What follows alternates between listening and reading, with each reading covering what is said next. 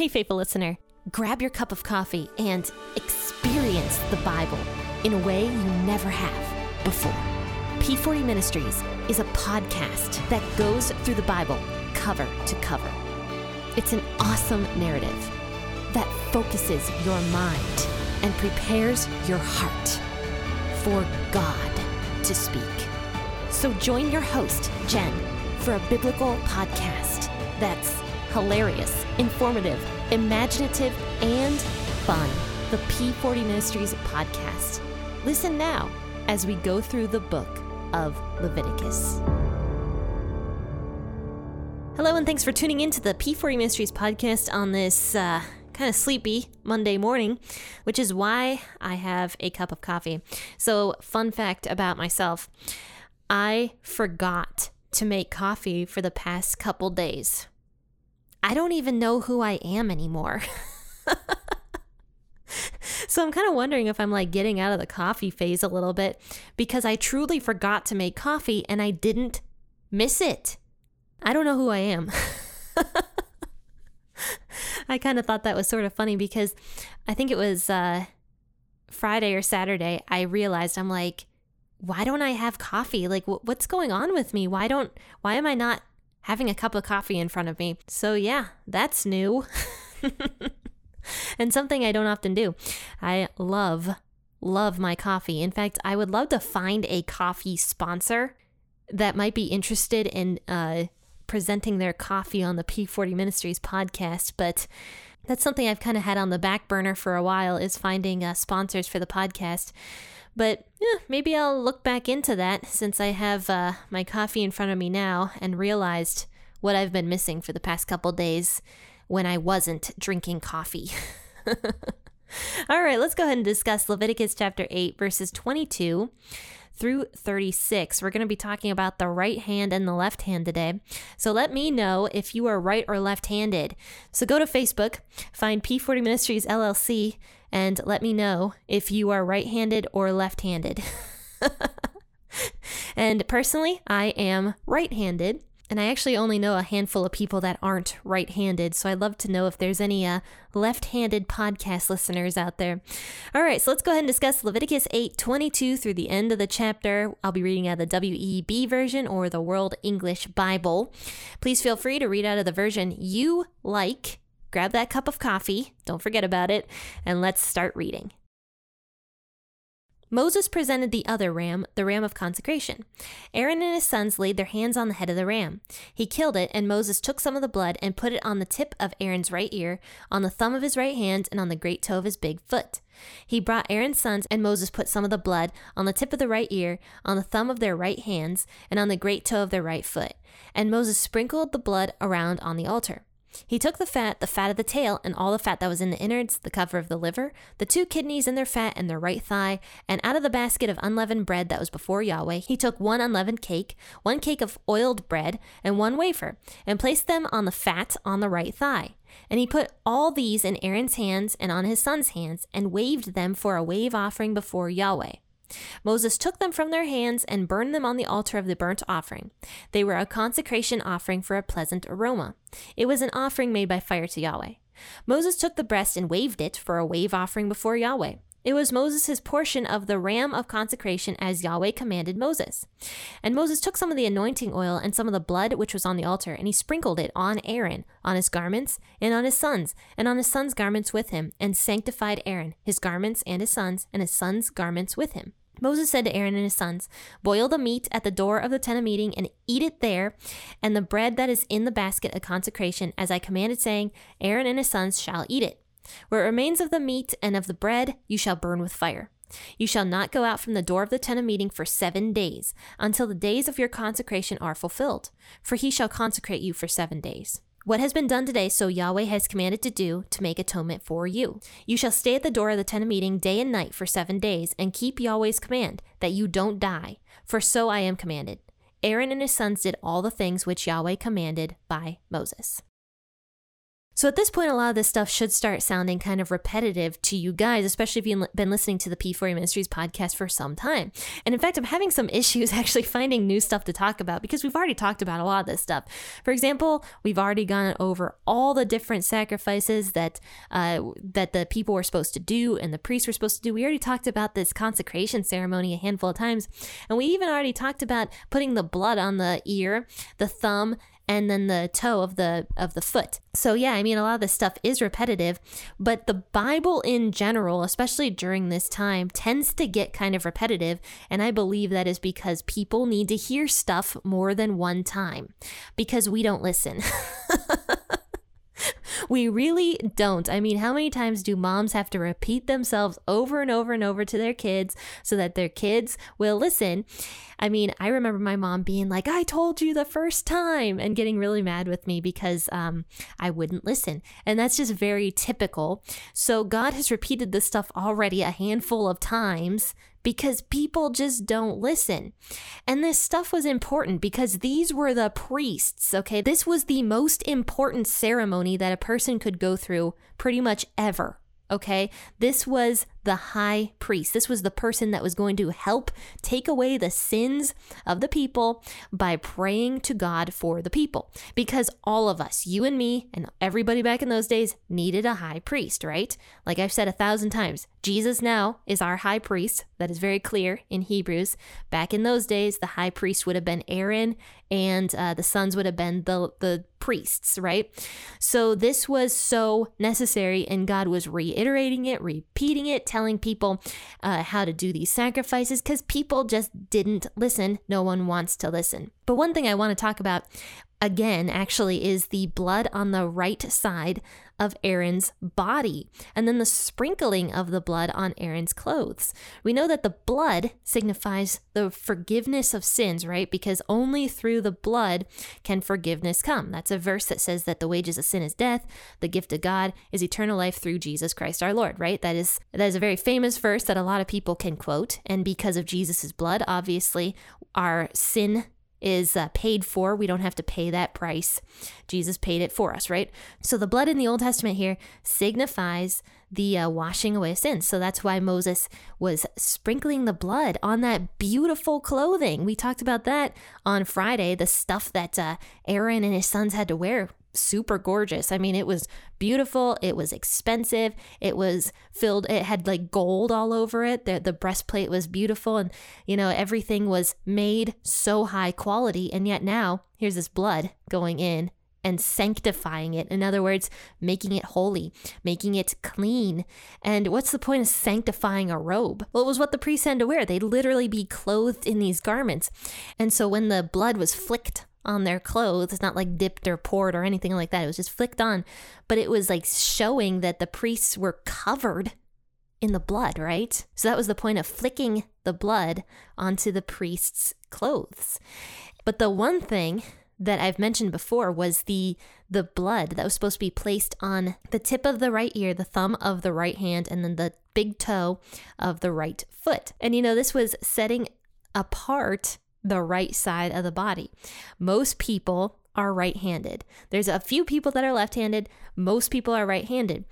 In general, the right side of the body is considered to be the stronger side because most people are, in fact, right-handed, as am I and are most people that I know. So yes, the right side signified the strength side. You're supposed to be giving the best, right, to God. And that's not to say that the left side isn't good.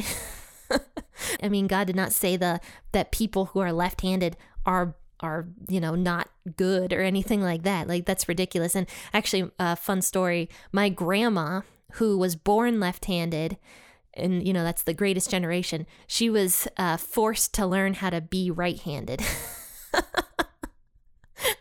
And I find that funny. And that's not the only person. Like, that was very common. People who were left-handed, it was, like, considered to be wrong. Back in my grandma's day and age, it was considered to be wrong to be born left-handed, and everybody was like forced to become right-handed. So odd to me. It's the twisting of scripture that starts to get like that, where people think like, oh, if you're born left-handed, you have to become right-handed, because here in the Bible, God clearly likes the right side better than the left side. No, it's because the right side is typically considered to be stronger than the left side. God always wants our best, right? Excellence is extremely important. God desires excellence. He likes excellence, and he awards excellence. For example, I mean, even when we see the clothes that the priests are wearing, God continually calls the band that was supposed to be around the waist the beautifully woven band, or the skillfully woven band is what he calls it. He rewards excellence. And whoever made that band around the waist was probably excited that it was literally called the skillfully woven band. I know I would be. If I got like commissioned to make something for God, let's just say this podcast, right? I was like making it for God or something, and God ended up naming it the skillfully produced podcast. I would be like, aw, that's so nice. Like, how great is that? So yes, God rewards excellence, and God rewards our best. So the right side of Aaron and his sons being like consecrated is just showing that, you know, the stronger side, the best, is supposed to be given to God in every single thing that we do. And so when the blood was placed on Aaron's right ear and on the sons' ears, it was signifying, you know, you're supposed to listen to God. That was literally the point of the priests, were to listen to God's messages, to be able to speak with God and to listen to God. And actually, we barely touched on the Urim and the Thummim, which are two little stones that were supposed to be made, and the priests were supposed to wear them. We barely touched on it, so let me touch on that today. And these are actually mentioned here in verse 8. It says that Moses placed the breastplate on him, and he put the Urim and the Thummim in the breastplate. So traditionally, the Urim and the Thummim were two stones. One was a darker stone, and the other one was a lighter stone. They are placed inside the breastplate.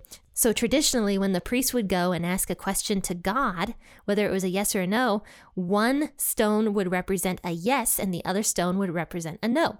So when they went and talked with God, they would like reach inside of their breastplate and take out either the Urim or the Thummim, and depending on which one they grabbed, that would be either the yes or the no.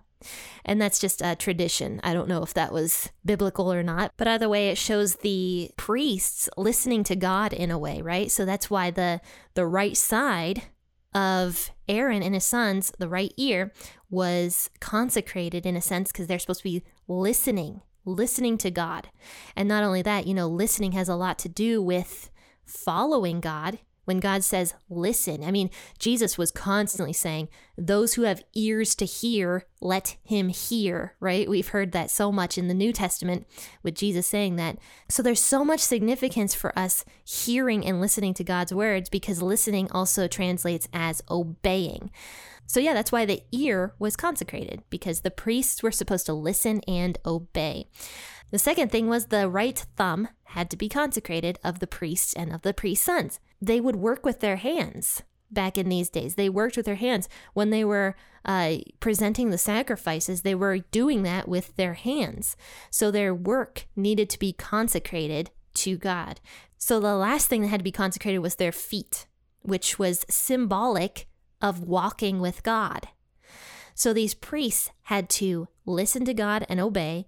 They had to do their work with excellence with their hands, and then lastly, they'd have to walk with God, which also translates as obeying.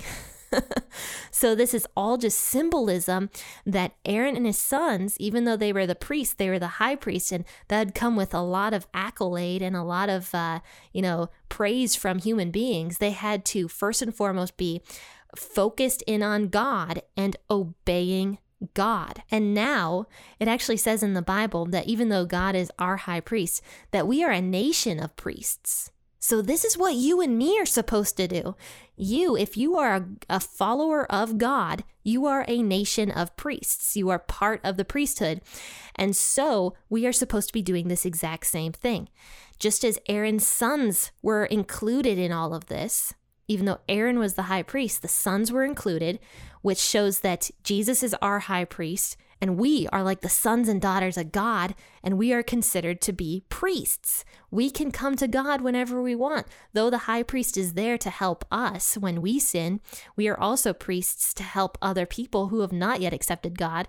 So this ceremony applies to literally you and me nowadays, because we are supposed to be listening for God. We're supposed to be listening and obeying, having ears to hear, as Jesus says. We are supposed to be doing excellent work. And that doesn't just mean that we have to be doing excellent work for ministry or for the church. No, we can be doing excellent work in our own workplaces. For example, my husband, his career has nothing to do with ministry, right? But he can do excellent work and be honoring God through the work that God has given him to do. And the last thing we're supposed to be doing is walking with God. That means that we are supposed to be listening and following in line with God. One of my favorite verses is, "In all your ways acknowledge him, and he will make your paths straight." Paths indicate walking. So we are supposed to walk and let God direct our steps, direct our paths, and then everything will start falling into place. As we acknowledge God in our daily lives, no matter what it might be, whether it's our work or our family or our church, whatever it is, if we are acknowledging God, then he will literally form the way for us. I always like to say, God is our foundational purpose as Christians.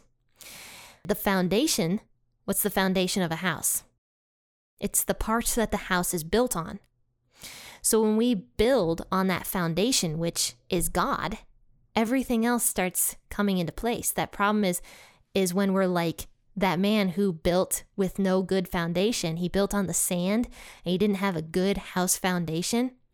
The rains came and swept his house away. The second some trouble happened, he was gone. But the man who had a solid foundation and built his house on the rock, the foundation, rock with a capital R, that man, when troubles came, his house was not shaken at all because he had a solid foundation.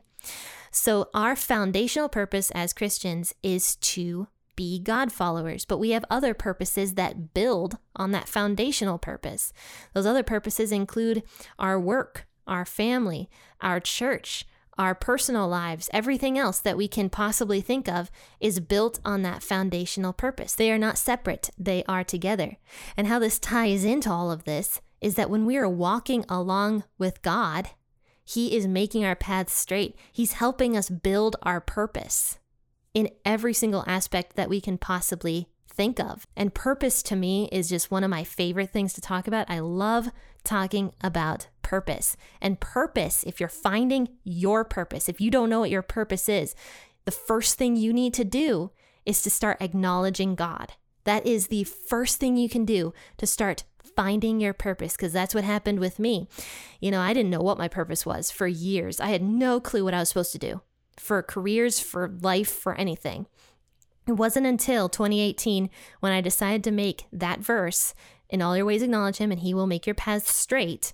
I made that my year-long verse, and that was when things started falling into place. I got fired from my last job, and I moved into a terrible job, and I thought that God forgot about me.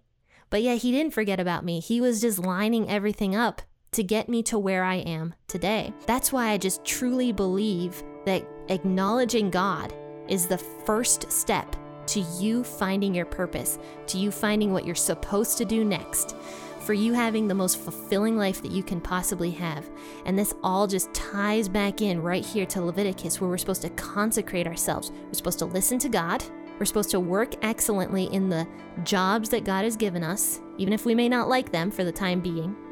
And lastly, we are supposed to be following God. We are supposed to be walking with God. I really liked where this one went today, actually, guys. I really enjoyed this because I love talking about purpose. And I believe that being a priest, which is what we are if we're Christians, is really the coolest purpose we could ever have. But of course, I love talking about that stuff. It's just a lot of fun. And it all just ties in with how good God is and how he truly is the one that makes our path straight. He truly is the one that guides us and leads us to where we're supposed to go. But you know, friends, join me tomorrow. We're going to be finishing up Mark and moving into Luke on Thursday. I'm so excited. So join me tomorrow, 6 a.m. or whenever you wake up, for the last episode of Mark. And then, of course, Thursday, we'll move into Luke. That'll be a whole new ball game, and I'm just so excited to start that with you guys. Friends and faithful listeners, if you haven't voted yet for P40 Ministries for the Spark Fan Awards, I would love it if you did. And I hope this podcast is just bringing you joy. I hope it's bringing you comfort. I hope it's helping you with your daily routine. And if it is, go ahead and vote. I'm going to drop a link to that in the bio of this podcast episode.